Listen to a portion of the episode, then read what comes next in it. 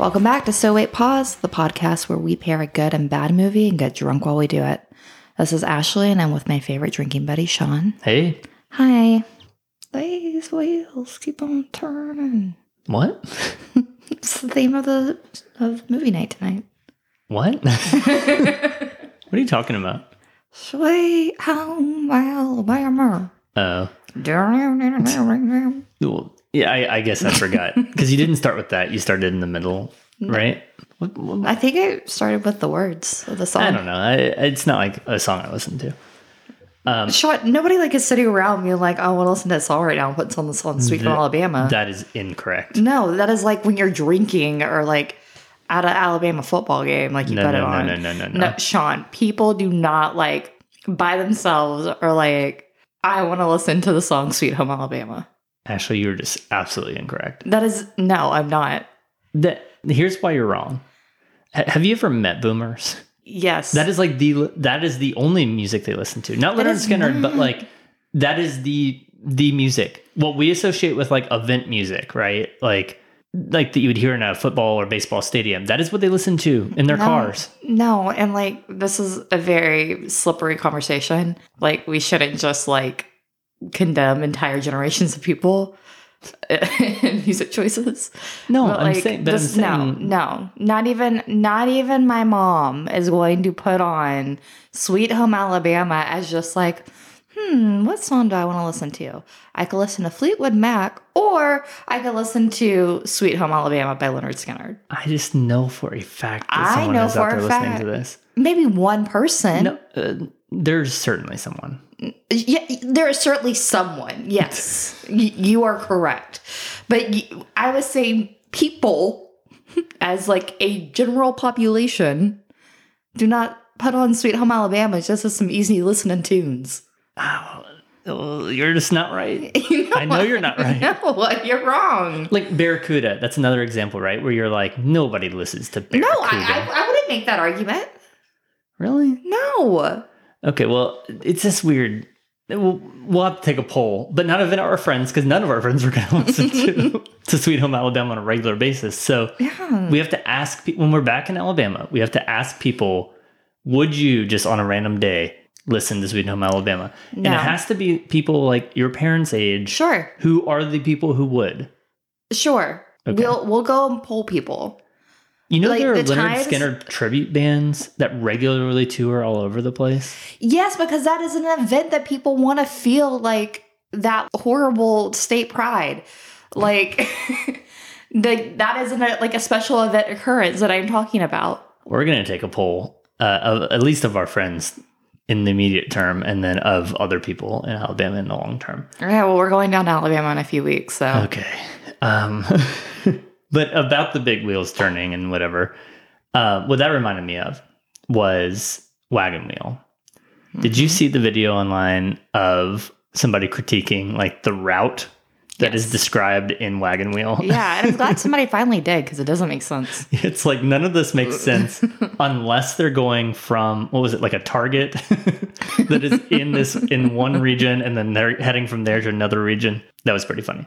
I'm gonna try this. Oh no, I remember what it was. It was the if you're going I remember exactly what it was. It wasn't a target, it was a gap because they say the Cumberland Gap and they're like, well, if you're talking about the Cumberland Gap the place, then that it makes absolutely no sense how you would you two would meet up here. But if you're going from the Gap in Cumberland, then it does make sense. So, so we're gonna have to see. It's the uh, Old Crow Medicine Show, right? Yeah, Maybe somewhere online they have a. Although I played that as one of my uh, name that tune songs with my team, uh-huh.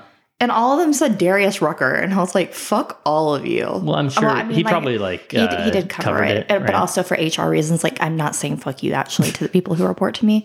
I'm like just saying that like, t- n- no, it's Old Crow of Medicine show, and Darius Rucker recently did a cover of it. right. Well, I mean, a lot of people have done covers of it. Sure, but like Darius Rucker had it like in the top.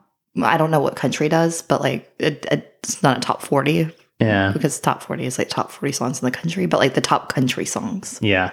Um, did you remember? I'm sure you do.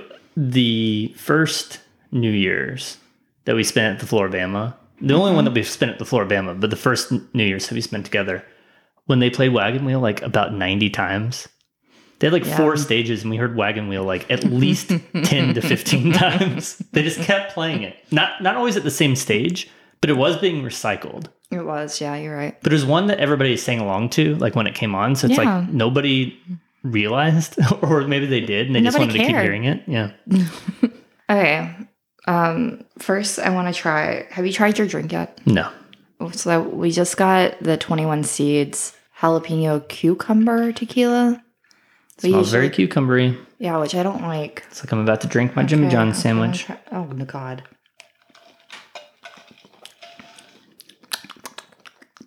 It's not terrible.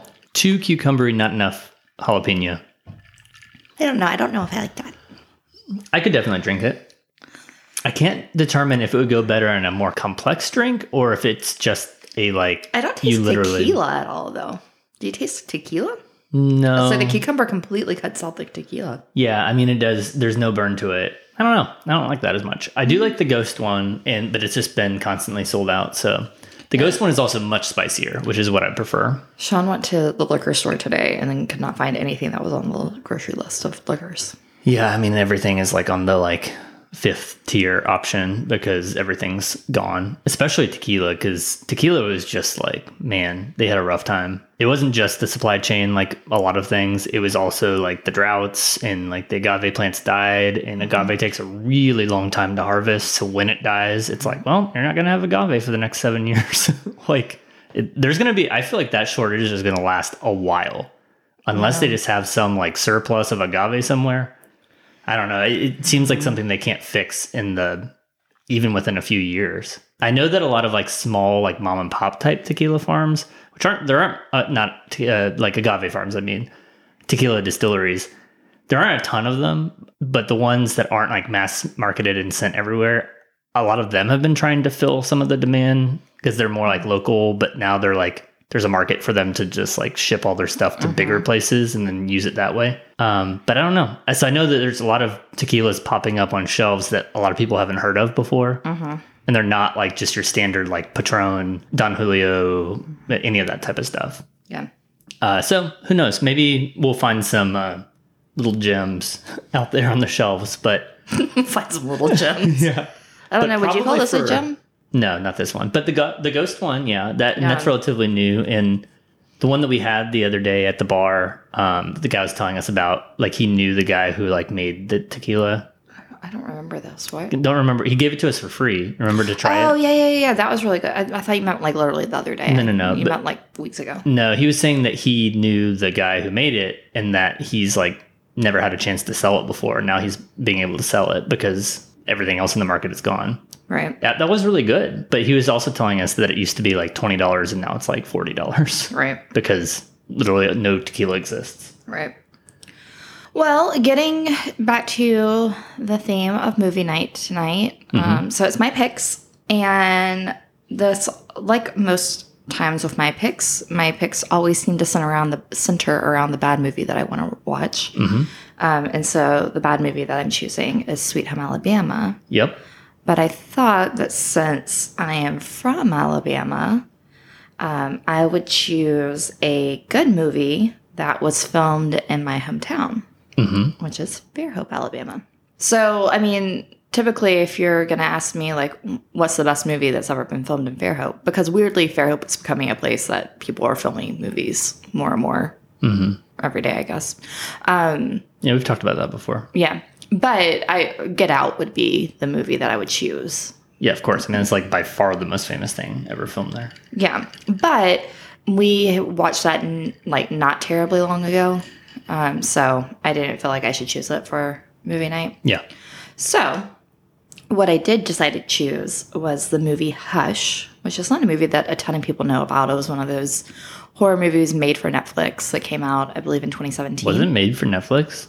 I thought so. I thought we saw it in the theaters. No.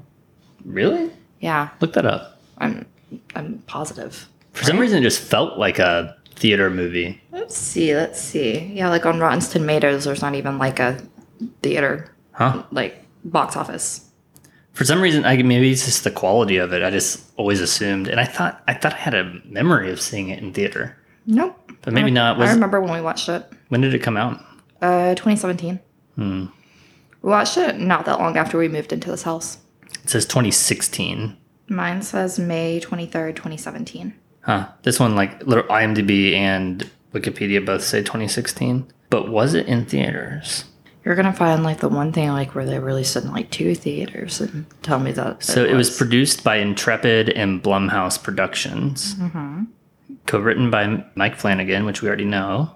Music by the Newton Brothers. Yeah, distributed by Netflix. You're right, but weird. I mean, it's also in English and American Sign Language, which is appropriate. that is appropriate.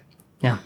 Um, yeah. So the big thing here is that you've already said. Um, so it was written and directed by Mike Flanagan. His wife Kate Siegel, who is the main actress in this, also has a writing credit on it. Brainstormed it together. Kate Siegel is like his like his muse. Like she's in every single thing that he's ever done. I'm pretty sure. But I love Mike Flanagan because he's the one who did the Haunting at Hill House, Yeah. which I think is one of the best horror things that's ever been created. You rated it at the top of your horror movie list, even though it's not a movie. I sure did. I think you called it a like 20 hour long movie. It's pretty on par for movies today. Uh, okay, so what I love about this is so usually when we read our synopsis of movies, we read them from Rotten Tomatoes. But typically, Rotten Tomatoes has the most verbose synopses. Mm-hmm. But for this one, this is their synopsis. Mhm. A deaf woman is stalked by a killer in her home.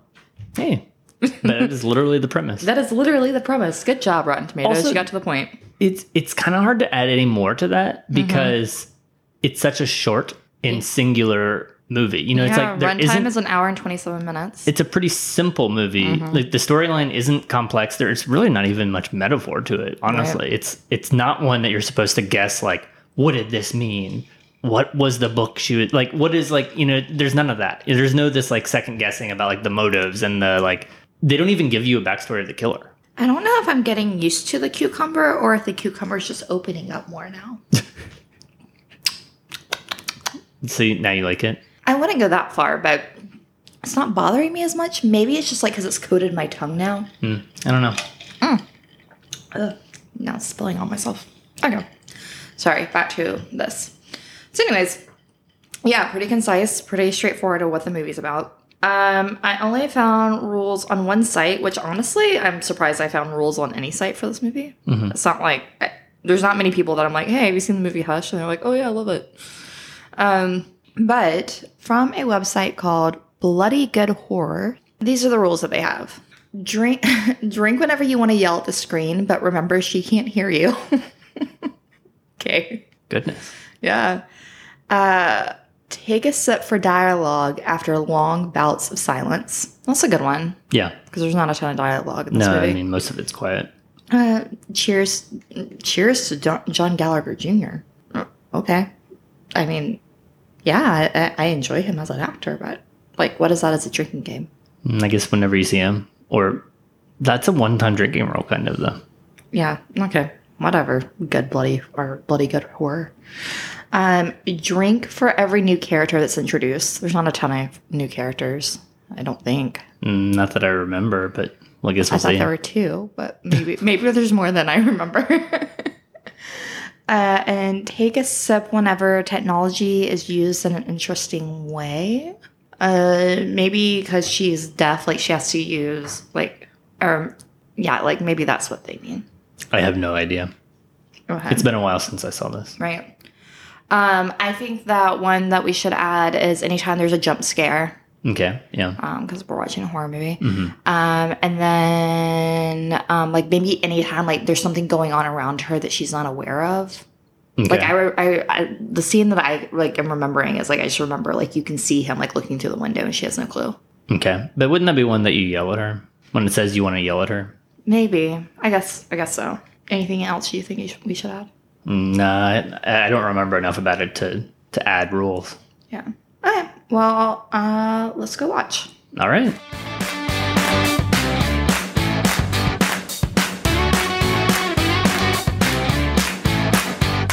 And we're back from watching Hush. This movie was so good. Yeah, it was really good and short. And short, yeah, nice. You don't see many movies that short. Yeah, yeah, you're not wrong. And a movie like this doesn't really need to be. I mean, it's this like an hour and twenty something minutes, and you really don't need it to be much longer than that because it's a very simple story. Like I said, like it's not trying to do much. It's a home invasion story, and there's not much to go with that, right? Like the only way you would make it longer is by having some random backstory about her before she's in the house or how she met the killer or something like that. But this isn't even trying to connect the two. Yeah. It's just literally like this is a random stranger. He has absolutely no collect- connection to her. yeah, maybe that's supposed to be a twist of sorts that she literally doesn't know who this guy is, but uh, it's not really set up as a twist necessarily. Yeah, it was just I don't know. It was obviously a like the point, but it, it was like the movie was one long, really satisfying ASMR video. like especially Like the beginning, and- especially the beginning, like before it gets into like the scary movie part. But like yeah, it's just like the, the hearing of like her just like doing things and like the water boiling and Right. They cutting the, definitely ve- the vegetables and right. They definitely overemphasize the sound because she is deaf and, Mm-hmm. Right. and whatnot. Also, some of those were like really loud. And they really turned up the volume on it, and Mm-hmm. Right. then when it shifts to her, all that sound goes away. Right. as like showing like she isn't hearing any of this or whatever. Mm-hmm. Uh, I thought overall it wasn't like a bad depiction of like a deaf person. Some of them, you know, some movies like this are like it's more gimmicky and like Mm-hmm. not as good. I don't know if it's like a perfect representation of of a deaf person, but at least they tried. right. Uh, there are a couple things that I had questions about though. So, for instance, I, I don't even know the answer to this, but I'm I, I know that this is different depending on if you're born deaf or if you become deaf, and this was set up as she became deaf, right? So she Yes. could hear up to a certain age and then She lost really her hearing. or something, right? Yeah. And so there's a question that it raises, which is what voice do you hear in your head when you're deaf? So if you're born deaf, my understanding is that you don't really hear any voice because you haven't heard a voice. And of course, deafness is on like a huge spectrum, right? So like mm-hmm. from literally nothing at all to like very, very muffled noises that you can't d- differentiate any sound from Right. up to like everything else, right? Old age type hearing loss. Uh, it seems like for people who like are just born deaf, do not hear sound at all, uh, they don't really hear voices. And what I've kind, uh, what I've at least heard uh, anecdotally and through some like books, is that they kind of like their like inner monologue is kind of like kinetic. It's like them signing to themselves. Interesting. You know what I mean? Like, because it's like it's it's very visual, and so like mm-hmm. they're the languages, and so it's like they're kind of going through it as if it's just the motions, mm-hmm. which is one of the things that's always fascinated me most in psychology and those types of things. I've never been in that specific area of psychology, but I've always been really interested in it. And like Oliver Sacks, how he used to write all those books, you know, about like the man who mistook his wife for a hat. Just like it's very fascinating to think about how differently everybody perceives and experiences the world in ways that we never really thought mm-hmm. about before. Mm-hmm. And so some movies like this get at least a little bit at it. Mm-hmm. Can I do a complete aside for just a second? Yeah. Okay, so something you know, like how like sometimes like you'll hear about things that like things that you do that you always kind of thought were like unique to you, and then you hear about like somebody else does it. Yeah. I don't know if this is uh, so. This is me asking you. There's something that I do twenty four seven. Uh huh. It's two things, but they're kind of related. Okay.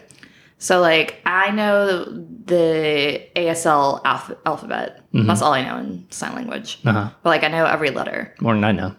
So sometimes like when I like hear a word or something, like if I'm like watching TV or like I'm in a meeting or something and like I'm listening and like and I hear a word, like I'll have like my hand like resting on my leg and like I'll like spell out that word in sign language, mm-hmm. like just like over and over again. Weird. Or I become a, I'm like kind of obsessed with like things being able to be like grouped in threes or in fives. So like I'll hear like words or phrases and I'll like tap out like like a phrase, like a, the word, a phrase or the, the phrase, a phrase.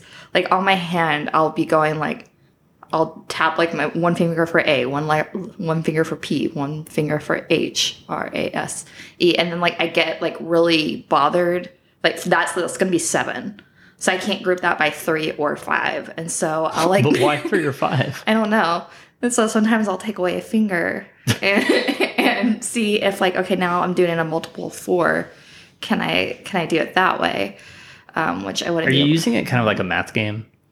Maybe, I don't know. But It sounds more like a puzzle that you're trying to set up for yourself than it does like just like a nervous tic or something. I don't know. But I will say that years ago, I saw my mom tapping her leg. Like when we were talking about something, I was like, What are you doing? She's like, Oh, I don't really know. I just kind of sometimes do this thing. And like we've never, ever, ever, ever talked about that. But apparently, like we both kind of do that. Or That like is- sometimes like I'll um like like say a word and I'll like take my finger and I'll like write the word like on my leg like over and over again. I've caught her doing that too. Weird. Isn't that strange? Yeah, it's really weird. Do you do anything like that? No, not that I can think of.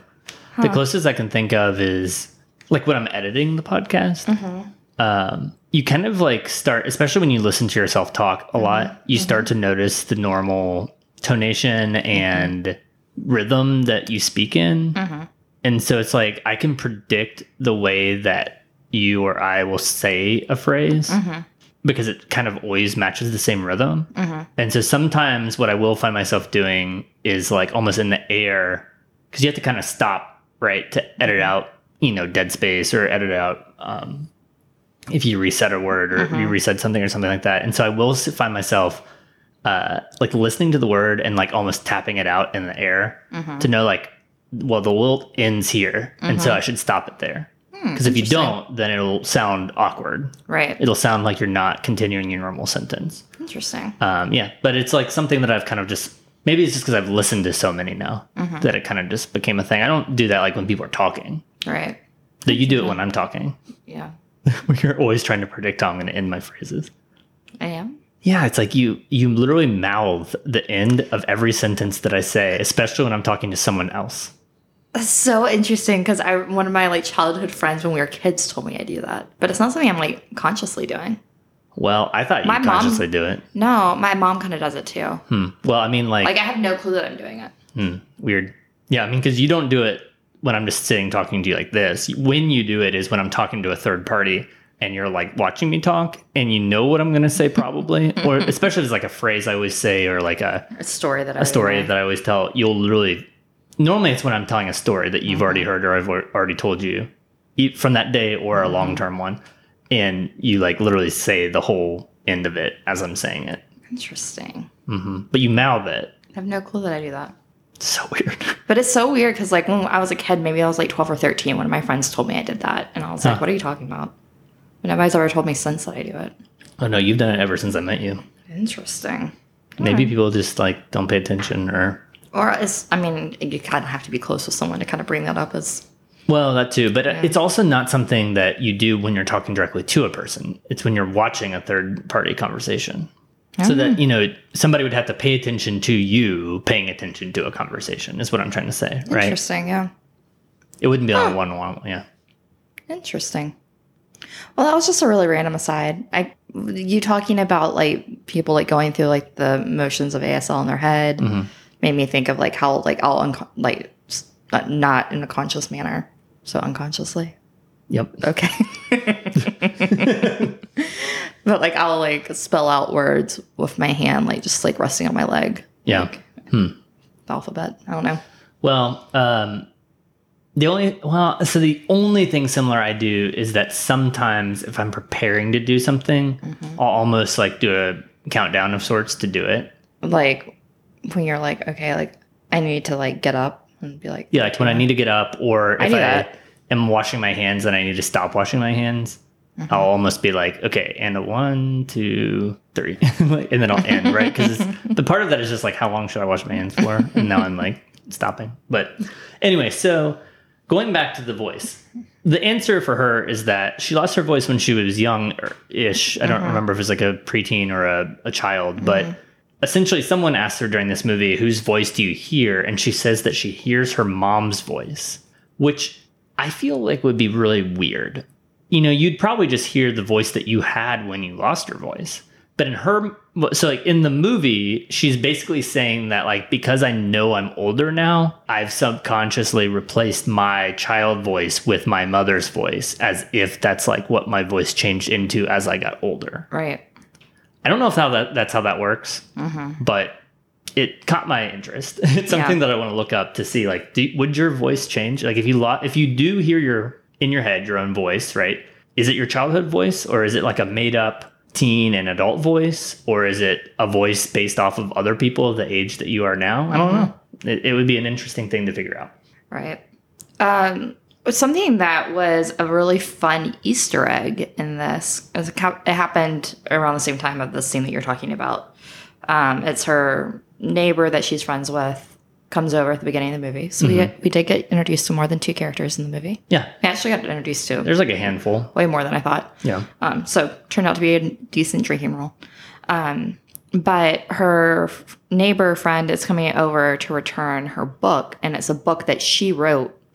Um, the main then- character wrote. Yeah, Yeah, yeah, the main character wrote, and the book is called Midnight Mass, which, if you're a Mike Flanagan fan who who made the movie, um, that was the name of the TV show that he released uh, last year with Netflix. right. Yeah, Um, so that was like really that was a really fun Easter egg that I obviously would not have caught, caught the first time we watched this because the TV show did not exist. Right. Yeah. I mean, I guess we read that it, it was something that he had been trying to get picked up for a while. Yeah, really and so he just built it into this as like a just a thing for himself, kind of. Right. Yeah. So that was a that was a fun Easter egg.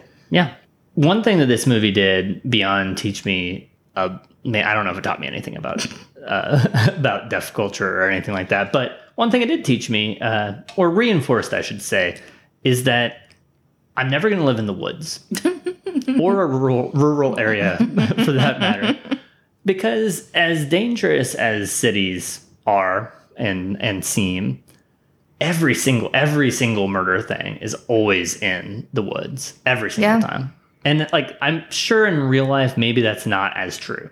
Though there is a lot of crime in rural places even though people don't talk about it Right. more per capita often than in most cities. But again, not a lot of people talk about that.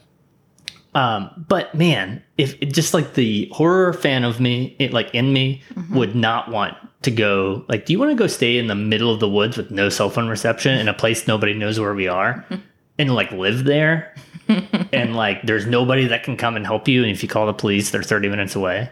If we had cell phone reception, I would like to go stay at a place like that. Like maybe staying there, but Yeah, living. Like sure. she lives there. Sure, not living there.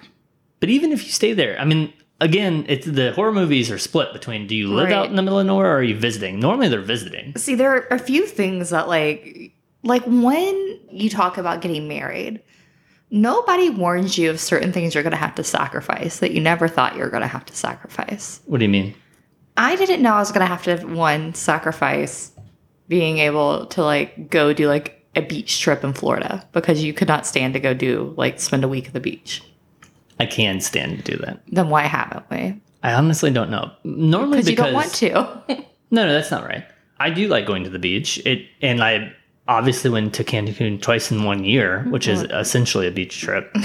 what I just it's a little want different. I don't want to be like sitting out in the sun on the beach for like 8 hours straight. That's what I don't I want. don't want to do that either. My skin can't take it. And Yeah, that's mine either. We have the same pale, sensitive skin. Right. So if we were just not doing that, I think part of the problem is that we take a lot of trips and we don't always have room built in to go just do a random beach trip to a place we've already been before. But part of the problem is that the people we know who go to the beach are the people who literally want to sit in the sun on the beach for an entire day. Right, but you're married so that you have a friend who wants to do the things you want to do. So like we wouldn't have to do that. Sure. I mean, if we can get away from it. But like when we did our bachelor bachelorette party, mm-hmm. It was literally on the beach and I literally got sun poisoning. I had to like bury my feet in the sand because I was about to die. Anything ways, the other thing that I have to give up is like doing like having like an idyllic like glass house in the woods or uh, When have you ever wanted a glass house in the woods? so much. You want to live in a glass house in the woods? Yeah, like for like I don't know, like a year.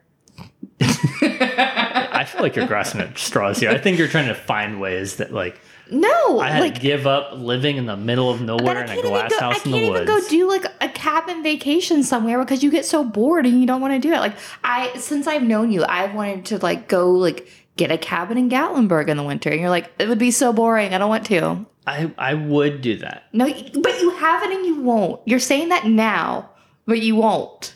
I would. You I won't. would. And it's it's we have to do something. See now, part of the problem is Gatlinburg is like oh, like it's a it's a drive, so you have to really be dedicated to like we're gonna drive a long way because the flights aren't very cheap to go out Yeah. there. So I mean, if there's like a cabin closer by that I didn't have to drive seven hours to get to, and like the ones in Arkansas like aren't the same until you get like out to Hot Springs, which is also kind of Mm-hmm. far away. I, I mean, I would do it, but again, it's just like for me, do we do that or do we like go see a city we've never seen? But that's what we always end up doing because that's what you want to do. But we've seen so many cities now.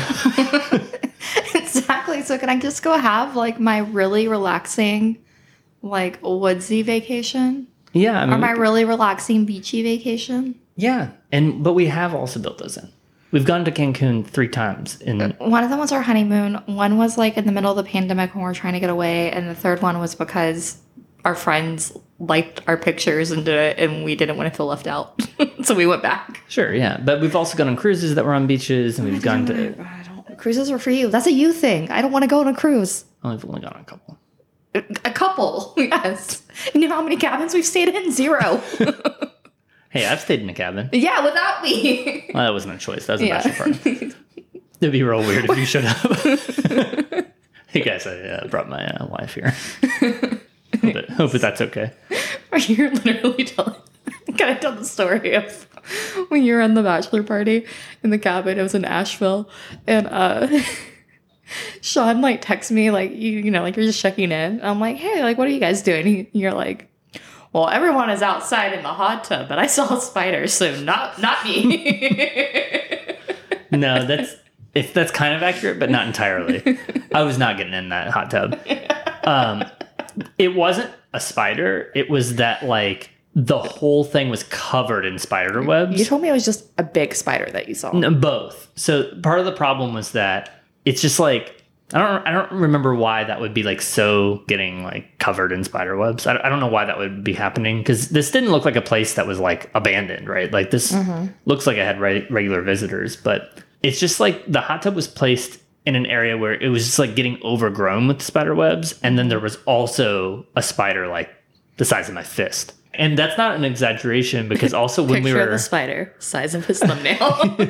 no, but also like when we were driving, it was really steep hills through like a really densely wooded area, and it was dark, very dark when we got there. And the headlights, uh, you know, it was like they with the, put the brights on and whatever. And we turned one corner, and right in front of the like uh, windshield was this enormous spider, like I mean, like bigger than my fist, like huge, absolutely enormous. And everybody was like, "What the fuck?" like, every- everybody like simultaneously was like, "What is that?" But a lot of things were overgrown with spider webs. Like yeah, I mean, they had like a recycling uh, bin thing, Mm-hmm. and people opened it to put th- cans in there, and it was just like filled with spiders. Spider are super fast though with building webs. Yeah. Also, it's just like it makes me think of like your parents' boat. Well, I was about to say you would have died growing up in South Alabama because we lived out in the boonies and we lived like on two acres of property. So like our backyard was heavily wooded. Mhm. Um, and we had banana spiders, which did you guys? You, I don't think they have them here in Tennessee, Mm, I don't know. I, I don't. but they're like big. Like I'm holding up, like definitely the size of my fist. Um, yellow and black spider, like Uh-huh. Yeah. striped spiders. I've, I've seen them before, but I don't know if in But I mean, like they were everywhere. But I remember one one day I was I had to be 16 because I was driving to dance practice in my car on the back uh, driver's side window. A big one had like started building a nest and was just sitting on the window. on the I- inside. no, on the outside. Okay. But like I was like terrified to get in the car, but like I had to go, Mm-hmm. and like nobody was home, so like I couldn't like ask Ken to come help me. Right. Yeah. And so I got in from the passenger side. And then the entire way that I drove to dance practice, and this was like when I was going to a studio that was like down at the beach, so it took me like 35 minutes to get there. I would, I drove the entire way leaning over towards the passenger side as if the spider was gonna like osmosis into the into the car through the window. But I was terrified. I think about that all the time. You would have died. Uh, yeah, you would have been like, okay, this, we don't own this car anymore.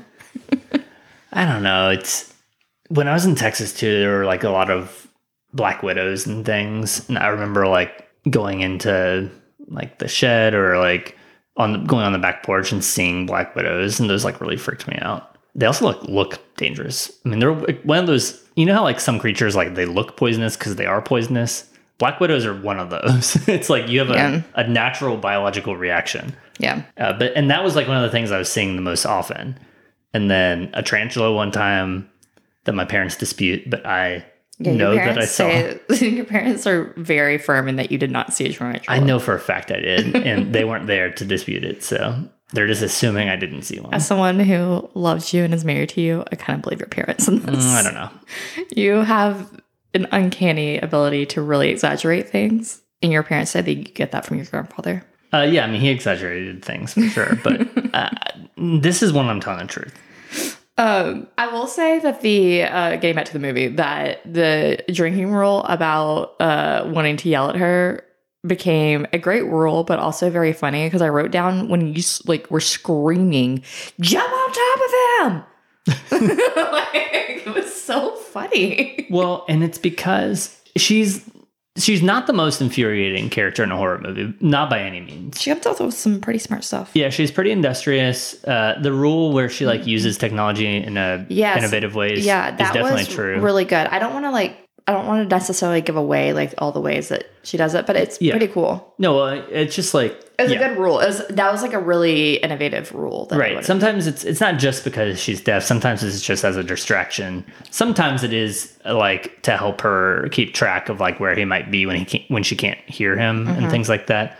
Um, but no, I mean, I thought she was a pretty good protagonist Mm-hmm. in that she was putting up a fight.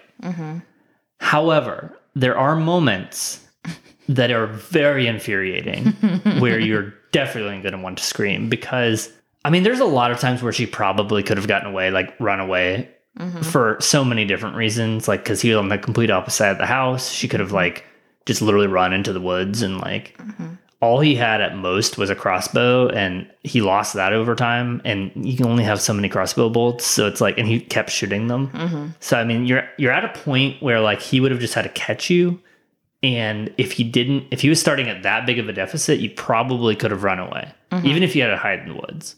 That part aside there were other times where he got knocked down or where he could have been knocked down where it's mm-hmm. just like man like come on don't don't just keep hiding. Right. like there's a, there comes a point at which if your killer potential killer is right below you has no idea that you're there and i don't even think had a weapon at that point mm-hmm. like you have the weapon i think that's the moment where you need a surprise attack right and like you jump on top of him and you stab him right. like you don't just like try to slowly like wait for him to walk away and then you jump down and he surprises you from behind like like come on Right. like at some point you have the advantage and you need to take it Right. So beyond that, I think that it was a pretty good protagonist and wasn't one that you're just constantly groaning at. Yeah, I agree. Also, uh, I mentioned Easter egg earlier. So, and this kind of goes back to your comment on like being in the woods. So while this was filmed in Alabama, it was supposed to be set like like take place like in like Maine or something like that. Like it was supposed to be taking like on like up in the north. Yeah. Um, but a really good Easter egg is there's a scene where they're calling the cops and they're giving the address of where they're at, and they give the address of uh, 811 Fairhope, which was a an Easter egg for the fact that they're filming in Fairhope, Alabama, which I thought was cool. Right. Yeah. That was that was pretty cool. We caught that, and most people wouldn't catch that because they don't know where it was filmed at. Yeah, so that was fun. Uh, what else you got on this? I mean, not much because it's such a simple movie, really and, and I don't want to give much away. I know that there's I have one note left, but like I don't even want to do that because it has it gives away a plot point at the end that I don't want to talk about. So, I'm Well, yeah, and I didn't even cover the part that angered me by far the most because it would be kind of a spoiler.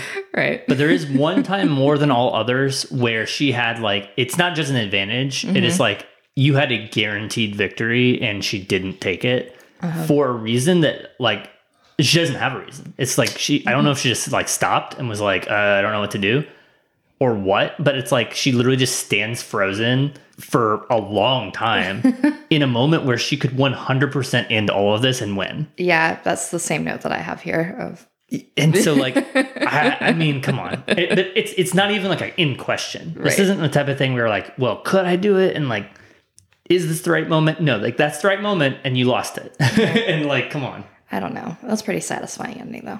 Yeah, yeah. Um, in terms of drinkability, I gave this an eight out of ten. I really enjoyed drinking to it. Yeah, I was also gonna give an eight out of ten. It would have been lower had it not been for the moments of wanting to yell at the screen. and it's not just for because she when she's frustrating. It's also because of like just those moments where it's like he can like stalk her without her noticing. And Yeah. So like we talked about this like right after we finished watching this, but like I was nervous about choosing this as my movie for drinking night because Uh-huh. typically like this is definitely like a serious movie yeah, and like comedies definitely play better on a drinking movie night type Right. of thing. And so I said a similar thing about um Nightcrawler. yeah, you did. So similar to like how Nightcrawler I thought was going to be maybe too serious. I was scared this might do the same, hmm but I thought this was a really good like movie night movie. Yeah, no, it was good, and again, short, so it's easy to pair with another movie Right, if you want to yeah. watch two back to back like we do. Yeah, for sure. So I thought it was good. As always, I write down my like score right as soon as like we are finishing the movie. Mhm. I wrote down an 86, but that kind of feels a little low. Maybe I don't know. Maybe I'd say like an 88 is probably more accurate. Huh, I was gonna give an eighty-five. Huh. Interesting. And again, just because it, it is a good movie, um, you'll enjoy watching it, but it is very simple. Sure, but like, don't I really appreciate when a movie like recognizes what it should be and what it is and doesn't try to add bells and whistles. And I agree. I just feel like to get into the 90s, it would have to add something more unique. And I guess like sure. the deaf aspect is what they're making unique, but also that's not like entirely unique because Yeah. other movies have done similar things. Yeah. uh, even around this time period. And there was another one about a blind person Mm-hmm. that we watched around this um, point in time. So it's just like Yeah. uh, not entirely unique, but it very good. Does a good job. Is definitely like creepy. It's never like scary, right? Like I wasn't as scared after this as after The Strangers. Right. Strangers is like one of the scariest things I've ever watched. Right. Um, maybe I wouldn't feel the same now that they've there have been so many home invasion movies, but like I never felt as scared in this. But yeah, I mean, I thought it was it was still very good, and it was good for this type of movie, but not quite to the level of like a 90 95 horror movie in a big release in a theater. Right. Okay. Well, are you ready to transition to Sweet Home Alabama? I suppose. You're not excited? Uh, I mean, I'm not unexcited. Is you, that a word? you sounded unexcited. Uh, I mean, I've never seen the movie. I, uh, I've, I mean, I've been around the movie, so I have some idea of like some of the movie. And my mom used to watch this. I think I mentioned that before, but Mm-hmm. I mean, yeah, we'll see. I mean, I'm not like anti like watching these types of movies like some people are. Mm-hmm. So like, it's not like I'm like, I have a feeling it's going to be a good movie for movie night. yeah. I mean, hopefully so. I think it's going to be a good bad movie. Yeah. Um, so if you love under a rock like Sean, uh, this is uh, a movie that came out in uh, 2002. Uh, synopsis from Rotten Tomatoes. Uh, New York fashion designer Melanie, played by Reese Witherspoon, suddenly finds herself engaged to the city's most eligible bachelor. But Melanie's past holds many secrets, including Jake, the redneck husband she married in high school who refuses to divorce her.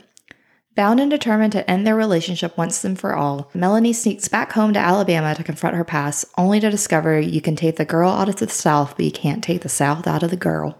Oof. Oof.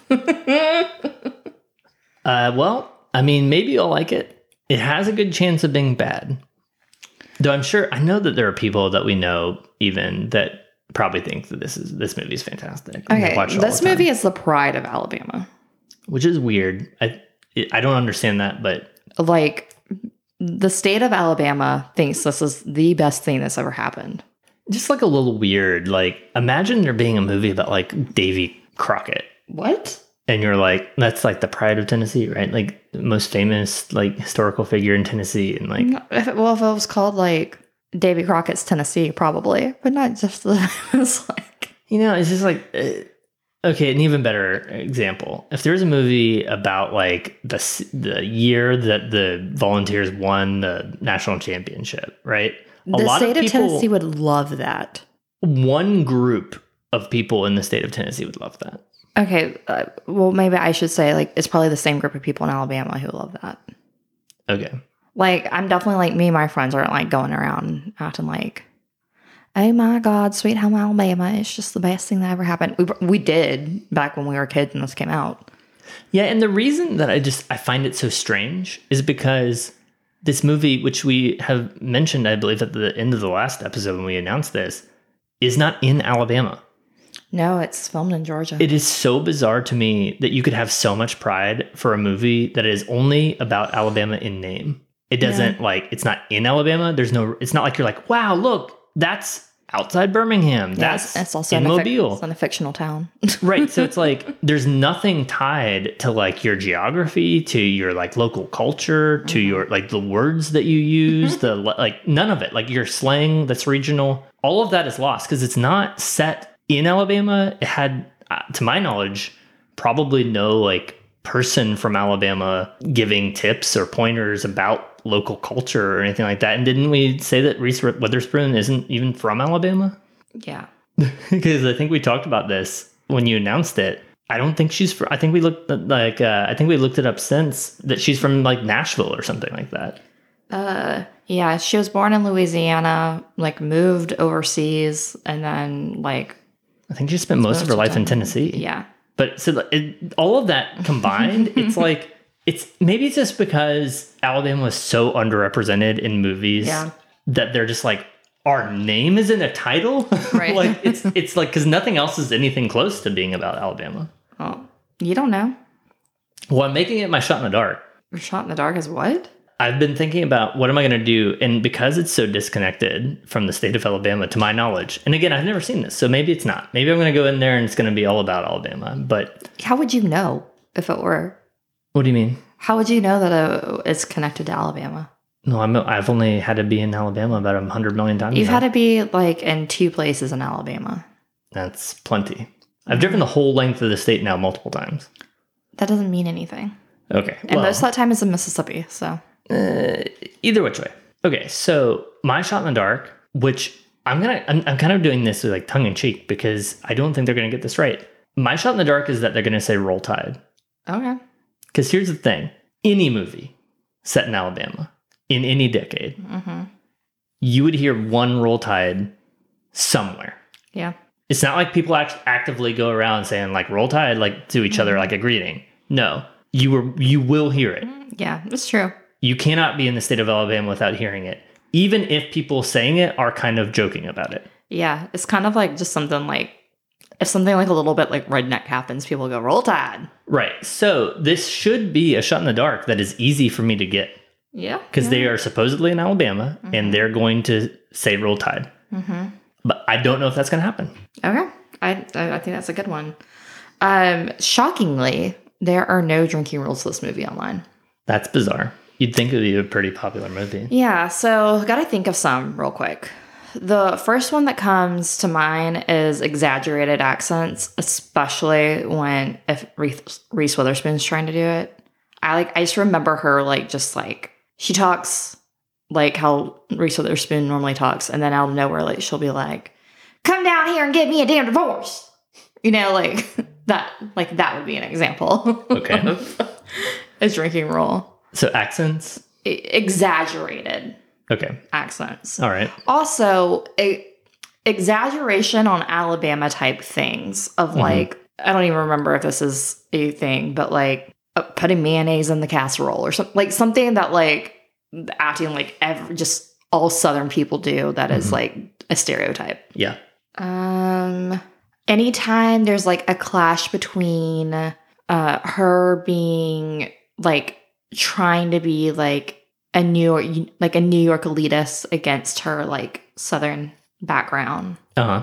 Or trying to forget her background, maybe. Yeah, or like her being just like elitist in general, Okay. like thinking she's better than people from home. hmm Anytime they talk about glass making or pieces of glass, Okay. I don't know anything about that. it, it comes up so much. all right. I think that's good. We'll probably come up with some while we're watching. I was gonna say if there's anything kind of racist, but this is a movie made by non-Southerners, so probably not gonna be too bad. But it is pretty early 2000s. And I mean, we've seen a lot of movies that, If we see Confederate flags, yeah, sure, we can agree to that. Or something about the Civil War. yeah, there is a there is a Civil War plot point. I don't doubt it.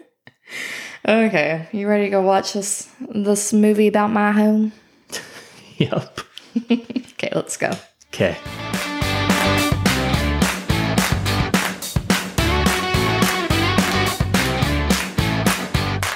And we're back from watching Sweet Home Alabama. What a movie for uh, the state of Alabama to be proud of. I think it's a perfectly fine movie for the state of Alabama to be proud of. No, it's it, there's like literally. I, I brought this up, you know, before this. There's nothing about this that's like Alabama. None of it. It's like if you went to a Texas Roadhouse, like that level of like Southern culture. I think that's why they're proud of it. There's something like that negative about it. I guess. Uh, with the exception of, we saw a couple Confederate flags, right? Were Uh, there? yeah, there was, and then there was a Civil War reenactment, so we Yeah. had the full-on Confederate stuff. The thing too, like, and the reason I say that, That's where it was. It wasn't just people like hanging it up as decor. It was during the Civil War reenactment. That's right. right, and uh, but the reason I say that it's just like a stereotypic Southern. It's just like there's nothing about it that's like real Southern culture. And if this movie was made today, then probably they would at least say "Roll Tide," which I was so close. I, we we thought that they had said it at one point in time, and they actually mumbled something else. We had to rewind it and like watch it five times to see if they said "Roll Tide." The fact that this movie takes place in movie speak takes place in Alabama. You never once see an Auburn or Alabama jersey or No, you don't. Which that's the most unrealistic part. right. And we thought that maybe they were watching it on TV one time, but I think that was actually a high school football game. Yeah. And so like maybe it was that they couldn't like get the rights, they didn't want to pay for the rights to actually use logos from the teams or something like that. But you'd think that they'd almost let you do that for free for a movie like this. Yeah. You're kind of disappointing me because when we turned off the movie, you were actually like, you really enjoyed this movie. No, it was a great bad movie. But I'm just saying I'm I'm saying Just like come in here being real, real negative.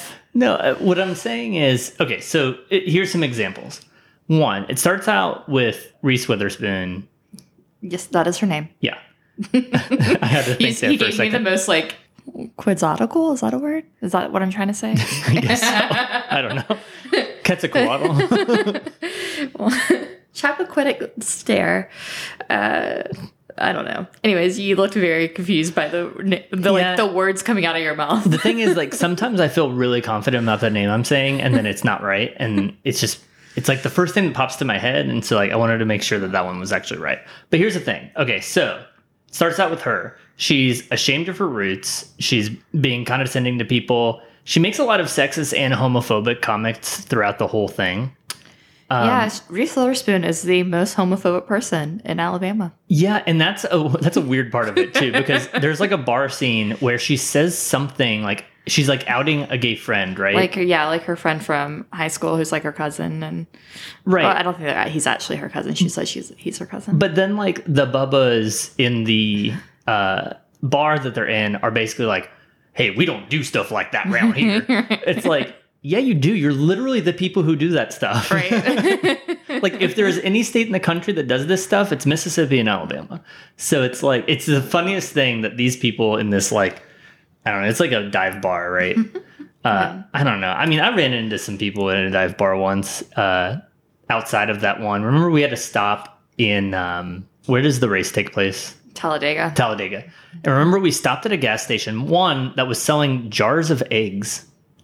They were called man eggs. They, they were they were like pickled eggs. Yeah, but I don't know if they're called man eggs because of like men or because they have like mayonnaise in them or something No, like that. Like man eggs. I don't think that mayonnaise had anything to do with it. Yeah, but you know, like man eggs is kind of like mayonnaise, right? It's Yeah, mayonnaise is eggs.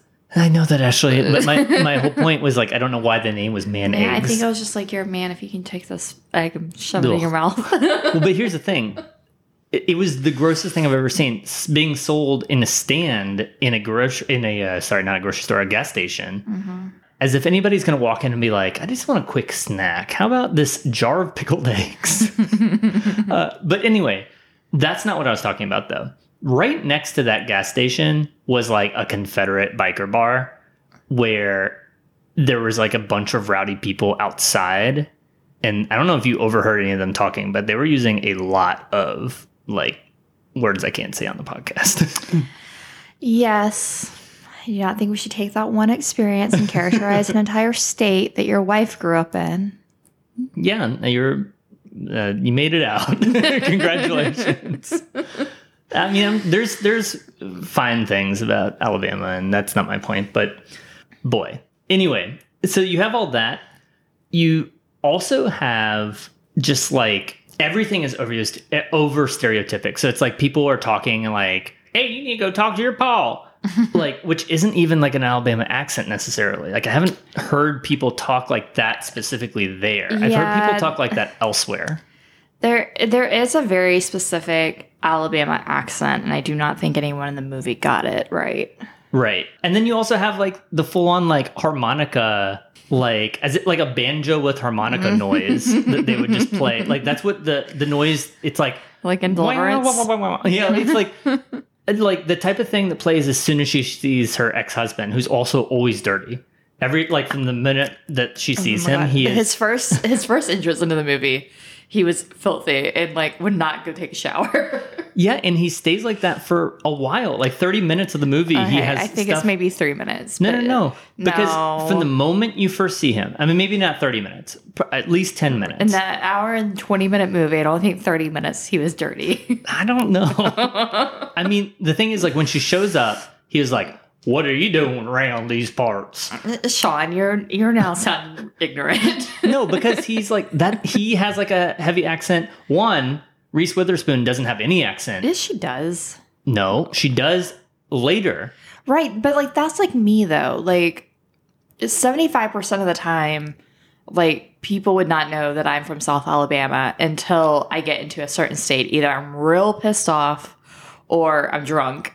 And then it is very clear that I'm from backwoods Alabama. I just don't know about that. I think that what your problem is when you slip into an accent is that it's not even an accent you're slipping into. You're just getting a lazy tongue, and that happens to sound like a southern accent. I think, well, yeah, I have a lazy tongue regardless. But Because that's normally do- like where you eat the end of your words and things like that. Sure, but I have like I have an accent that I worked hard to like not have, Mm-hmm. especially as like I was going to college and having an adult life. Like, man, my dad's side of the family. whew. My my dad's family's from Alabama. My mom's from California, so that also kind of changes the way I talk. Well, and the thing is, like, nobody in your family really has a thick accent. Ken kind of has a thick accent. Uh, in a way, but it's more like the words he chooses to use more than just how he speaks, right? Yeah. And I feel like I definitely don't have any in my family that has like that, like the stereotypical, or anybody in my like maternal and my stepdad's side of the family that has like that stereotypical accent. right, your grandmother was the only person who had like an And actual. she had accent. like the Southern Belle accent. Yeah, that was more like a Georgia Yeah. style accent, uh, like a long drawling accent. But that's like not the same either. Uh, and either which way, it's fine to have all those accents. That's not my point of that. It's just that in this movie, they like really ramp it up. And she starts out in New York City with no accent. Like nobody even knows she's from Alabama. I have a fun fact about that. Uh huh. That this was the first movie filmed in New York City post 9 11. Really? Yep. Huh. Isn't that crazy? Yeah, it is kind of crazy. Also, while they're in New York City, the like dream scene for every girl is that she gets proposed to by Patrick Dempsey in Tiffany's. Yep. And that is the first scene that was ever filmed in Tiffany's since Breakfast at Tiffany's with Audrey Hepburn. Is What that crazy? thing. Yeah. I would have never known because it didn't look that real. Like when No, the way they filmed it, you know? That is definitely the real Tiffany's. Weird. I've gone in there to, you know, fulfill both my Audrey Hepburn and Sweet Home Alabama dreams. Yeah. Uh, well, it, again, during that whole part, she doesn't have any accent. She goes down to Alabama where she still doesn't really have an accent. Then she has a really thick accent for a minute and then it goes away and then it comes back and then it goes away. It's like it's weird. It's it's very inconsistent, but we also know that Reese Witherspoon doesn't really have an accent and she's from Nashville or something she like does that. have a legitimate accent. Yeah, but not to the level of what they're trying to make this Sure, no, like. no, not like the yeah the her like old school accent, but she does have an accent. Right. There's also her like New York boyfriend, uh, fiance, I suppose, because they get engaged in that scene that you just talked about. Weird character. And also, like, his mom's a weird character too, because she's in some ways like the villain of the movie. She is. Yeah, but she's just, she's like the mayor of New York City or Yeah. something like that. Which, like, She was the Giuliani. yeah, she's the Giuliani of. The, the- it's so confusing uh, how they like portray her in some ways. I, I don't know. I mean, I guess it, it, it does make sense, and it's like she's like the pretentious like political person who does everything for politics and like p- perception, uh, like how everybody is being perceived in her family. Uh, but there's a time where uh, I can't remember the exact context, but essentially she's never let her fiance meet her parents or anybody in her family, and it's because she's embarrassed she's from Alabama or something like that.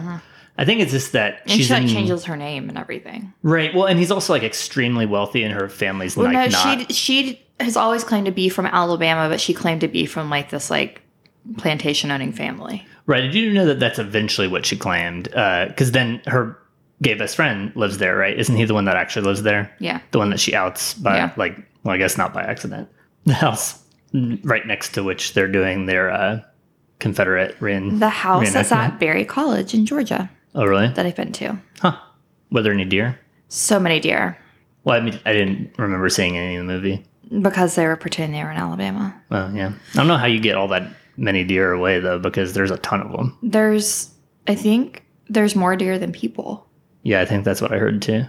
Um, I, uh, because Berry College was one of the colleges I was considering when I was choosing a college. Um, mainly just because they were courting me, not because like I was interested in them. But how I definitely was not interested in them was one. It is really cool, like on their campus, like so, like they're like kind of like a farming school, like they pride themselves on farming. Which is number one why I would not go there because like to go there, at least at the time that I was gonna be a freshman, it was a requirement that you had to have a work study job and the work study job at least for one semester had to be a farming duty mm-hmm. and i was not going to farm at all ever You had ever that? never they gave me a full ride and i said no specifically Because because, you had to of go farming. farming. yeah You still did do that other thing where you went to that Oh. outdoor thing. we could dedicate an entire episode to Heifer Ranch Yeah, and that's that didn't seem to we go should very well. we should invite Sarah onto the podcast. Sarah's one of my best friends, and specifically have a uh, section of the podcast that we dedicate to the Heifer Ranch story Yeah. because it is quite the story.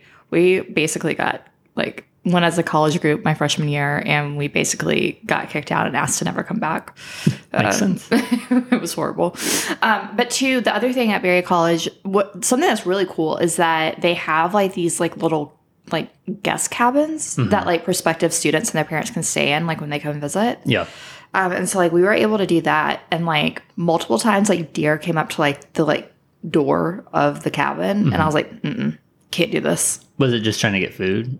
Yeah, like I guess like they're just around so many people that like they're they're not scared of people. So like they're somewhat domesticated. Kind of like they're not they're not caged in at all like they can roam mm-hmm. wherever they want to they can go off the property of the campus if like they want but Yeah. i guess like it's just like they're around people so much they just don't like care about them Right. There are these deer in Japan that like a lot of people post videos of. You might have seen this. That like the deer will like bow to you and stuff.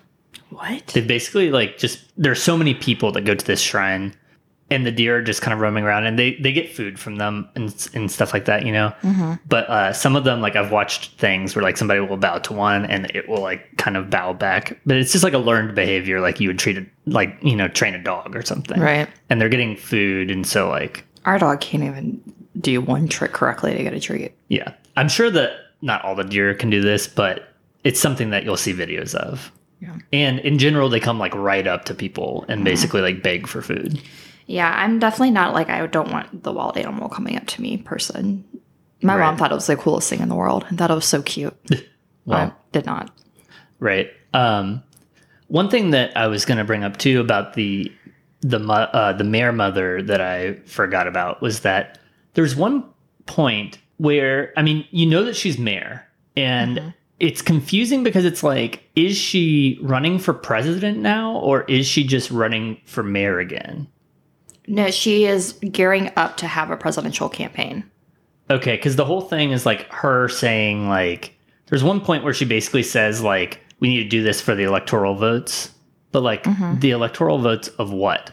She's a supposedly well I don't know. Rudy Giuliani was a Republican, so maybe she's a Republican from New York. In which case she would lose her own state.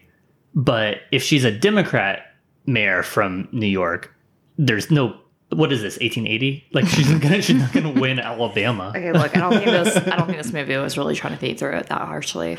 Right. Also, in late 2002, you had a better of a chance of turning a state than you would today. Yeah, I mean Al Gore won Tennessee. Yeah, so that would never happen today. There's something really important I have to say, and we talked about it. Josh Lucas, who plays Reese Witherspoon's, I want to say ex husband, but the whole point in the movie is that she's there to get a divorce and can't get it. So Right. her husband. Um, one, I haven't seen him in like anything lately, but two, he is a budget Ryan Gosling. yeah, yeah, he really is. He looks kind of like a mix of multiple. It's like a budget Ryan Gosling mixed with a budget Bradley Cooper. Yeah, like, it's just uncanny. which neither of those people would have been all that famous then, right? They would have still been like maybe B list actors. Yeah, Ryan Gosling probably had just been in Remember the Titans at that point, which was probably like his first like recognizable thing, and he was like a C-list character in that. Right. So Ryan Gosling really didn't like become like an established person until The Notebook. Right. Well, and then Bradley Cooper. I'm trying to think what he might have been in in this time period. Either which way, this guy is not either of them, and he still isn't Right. today. um, yeah, that guy. He uh, he's not the best. It, it kind of like it really started out his character wrong for me because of the whole lightning thing, and So I can kiss you anytime I want. yeah. Um, you can go ahead and say that whole phrase. What was the whole phrase again? She was like, "Why do you want to go around marrying a girl like me?" And he says, "So I can kiss you anytime I want." Right. And also, But they're like in the nine years scene, old. they're nine years old, and the person playing young Reese Witherspoon is Dakota Fanning. really? Mm-hmm. I didn't recognize her in that. Are you kidding me? Uh, I don't know. I just You just don't recognize people. It drives me insane because like my like hobby, my sport Mm-hmm. is recognizing people in their TV shows or movies and knowing their entire filmography. Yeah. I think I was just too annoyed by that scene. Because also the CGI lightning was so underwhelming. I was going to say overwhelming because of how much I was like irked by it, but it was underwhelming in that it looked so fake. And it's just like nonstop lightning. And the whole premise is that it's just constantly hitting a beach that they frequent, like that you would keep going there. Imagine if there was a beach that just kept getting nonstop struck by lightning that's not the beach you would hang out at. Like that's dangerous. You're not going to go do that. Right. And the whole premise is that it hits so frequently. I don't know. Does anything like this in Alabama exist? Is this real? Is this based on some like thing that happens? I mean, yeah, especially like being around the coast and whatnot. Like, it's a big risk if like there's a lightning storm. That's like they force you to clear the beach because lightning strikes near water. Right, right. Yeah, and I, and I understand that part, but I mean like this notion that lightning strikes so frequently that not I mean everybody can read this from the beginning, right? Where he they have that scene, their their children, he wants to kiss her or whatever. But clearly that's going to be reenacted toward the end, right? Like mm-hmm. that everybody can read that from the first scene.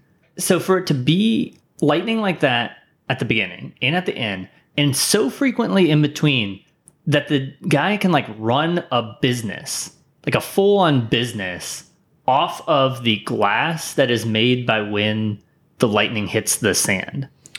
Yeah, but I mean, to make a point though, like he goes and installs like like metal rods out in the sand to like attract the lightning. But does anybody actually do that? Is that a thing? I want to know. I, I I don't know. I can't speak knowledgeably on that. I mean, it would be cool if that's like an actual way of making glass like vases and things, but I I've never heard of it. yeah. Um, but it, it was kind of like a ridiculous thing. And then of course they go back to it, and it's also supposed to be kind of like a twist that like look what he does. He still makes glass things because he goes to that beach all the time and thinks about you. It seemed like it was trying to be a twist of like the first time she goes to his glass shop. Mm-hmm. And she's like, oh my God, you're the guy who makes glass? The person who only talks about glass and who used to set up lightning rods in the sand? like, how is that a shock? Like, how are you surprised by that? There's only one guy in It this whole is the most annoying thing because Reese Witherspoon, like throughout the entire movie, I was like, "Oh my god, look at like this vase!" Yeah, because like And it's everybody, in the whole town has one of these. Right, and it's like no, uh, there's nobody like Beth, who's married to Tyler, who's been on the podcast before. She's somebody who would maybe like see some like glass or crystal vases and be like, "Oh, that's cool," but like Beth would never just like walk around and everywhere we go point out every glass vase and be like. Oh my god, this is just so amazing. Look at this. Look at this, you know? Right. And Like- then and then imagine if if she did do that. And then like, I don't know, a year later, Tyler is like, I actually make those. And she's like, What? the person who I fell in love with while the glass was being made on the sand, like the person who literally goes and installs lightning rods on the beach so that it will make glass when the lightning strikes.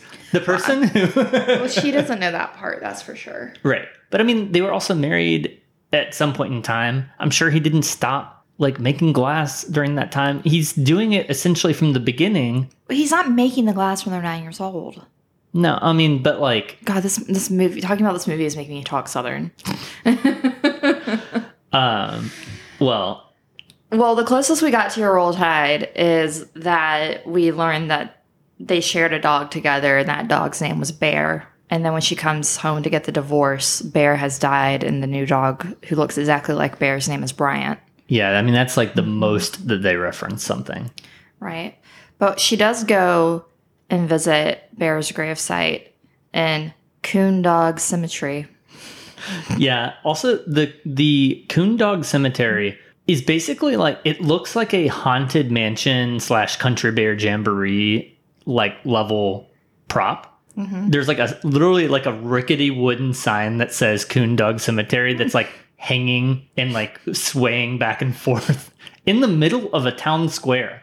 The Coon Dog Cemetery is like literally in the middle of the downtown square It really is. that's not where that would go, right? That would go like mm. out in some random open field or something like that. This is literally encircled by like the town hall and like a pavilion where people meet and stuff like that. Right. Just in the middle of that. Well, I can tell you one thing. Yeah, The dog Bear has a better gravesite than Ivana Trump. that's true. That thing is elaborate. she didn't even have a headstone, to my knowledge. It was just, oh, well, the headstone can take a little while to get. I'm sure they're going to put a headstone out there. I don't know. It might detract from The golfing. the golfing. you don't want a distraction as people are doing that. Can you still, can you maybe get a bigger tax write off if you add a headstone to it? Probably. Lord. Has to involve paying your taxes, though. So.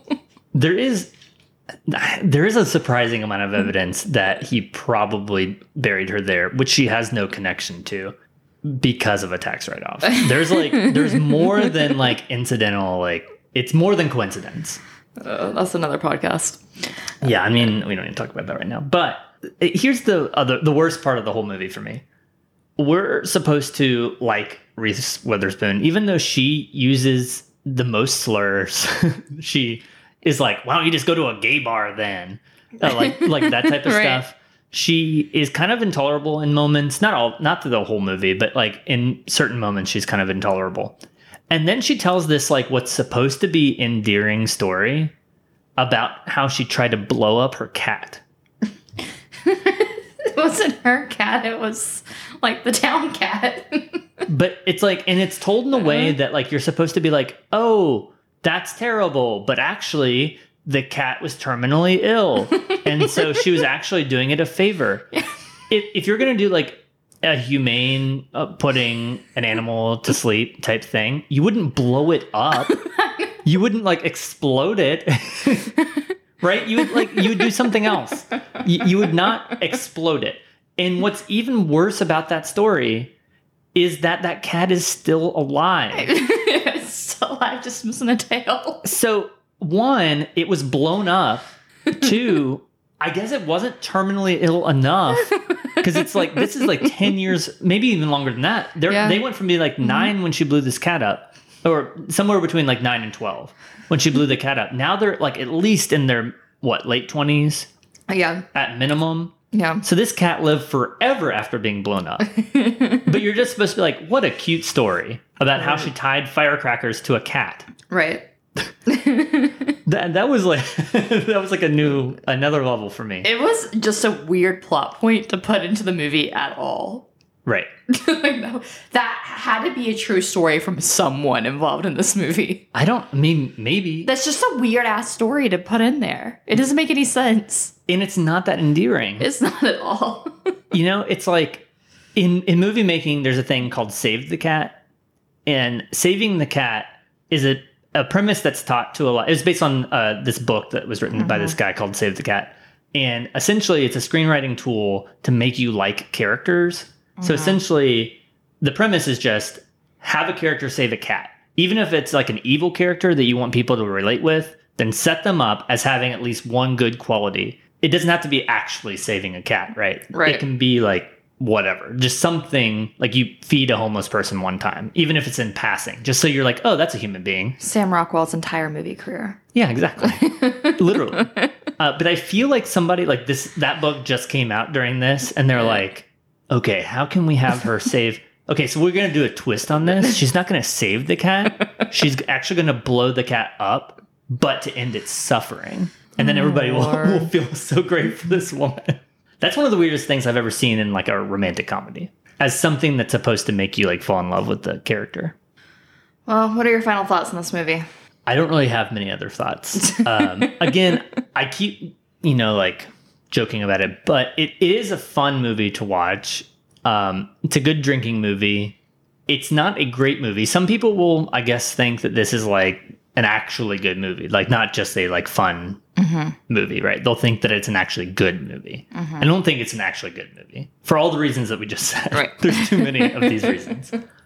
But it is fun to watch. I would mm-hmm. probably watch it again after a little while. Yeah. And it was a good drinking night movie. I think it's a really good drinking night movie. I scored it an 8 out of 10 for drinkability. Yeah, I was going to give it a 9 out of 10. Oh, nice. I think specifically because of how much we laughed at the coon dog sign.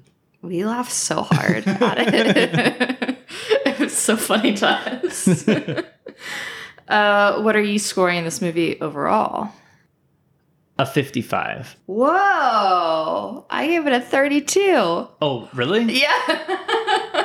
See, in my mind, it's like it's bad, but not so bad. Like, it doesn't have like huge narrative plot holes. It does have weird things. I'm fine with weird things though. It's like because they're interesting to talk about, and you know, you have to have something that makes romantic comedies different than other romantic comedies. right. Um, the lightning was stupid. Yeah, I, I to me that made sense. A 55. Okay. I I don't know how it. I'm higher than you, but I love it. I love when you like my picks. yeah, I mean, it was enjoyable to watch. Again, I feel like if this movie was made today, it could have been as fun to watch, but also better, and it could have maybe been like in the 70s. Okay. Like, for instance, they could have used like actual Alabama locations, or they could have had actual Alabama things. Yeah. or you know it's like and it doesn't have to just be football but it's like there are other things that exist in alabama right that you could mm-hmm.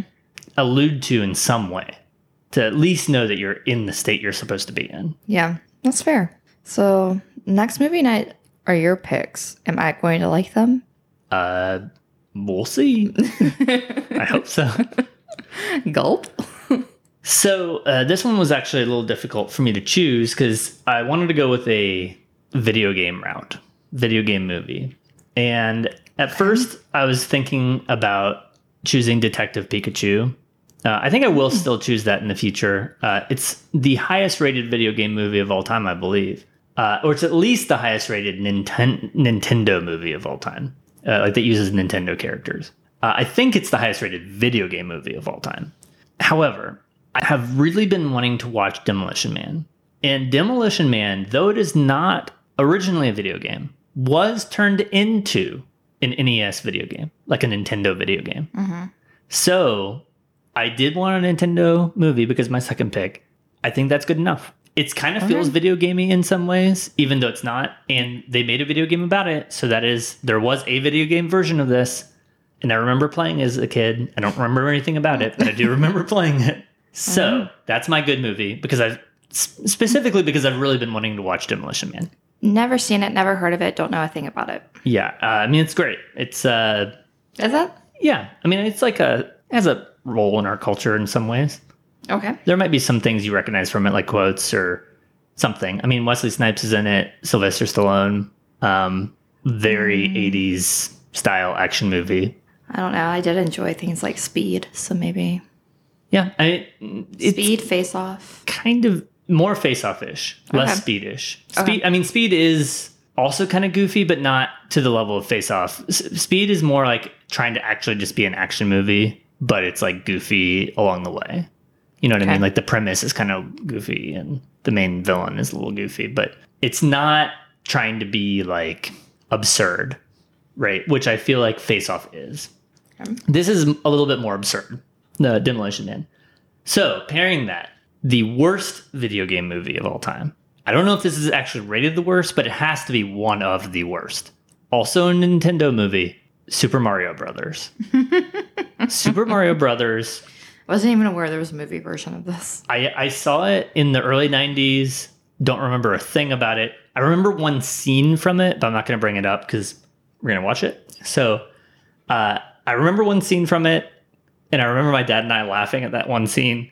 Other than that, uh, it's been so long since I saw this that we'll just have to see. But it's on most lists, one as like one of the worst video game movies, but also as just one of the worst movies.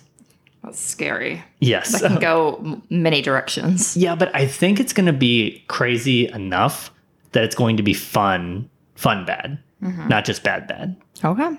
I don't know what they're doing with this movie, but I mean, it's just like off the rails. I I don't know either. I'm a little concerned. I'm not gonna lie. Well, we'll have to see when we watch it. Okay. Like I said, I don't remember enough about it to know how bad it is. I do remember it's pretty bad. But one spoiler, they don't do anything that looks like Super Mario. like you if you saw any of the characters from this, you would not know that it's even like playing on Super Mario. Interesting. Yeah, you wouldn't recognize any of the characters other than maybe like Mario and Luigi. Interesting. Yeah. Who Luigi is played by John Leguizamo. Oh lord. A very young uh, Leguizamo. Our favorite little person from Moulin Rouge. Yeah, this is before he did that. I would hope so. Yeah. Okay. Well, It's good movie night. sweet home Alabama. Okay. okay. Until next time. Bye. Okay, bye.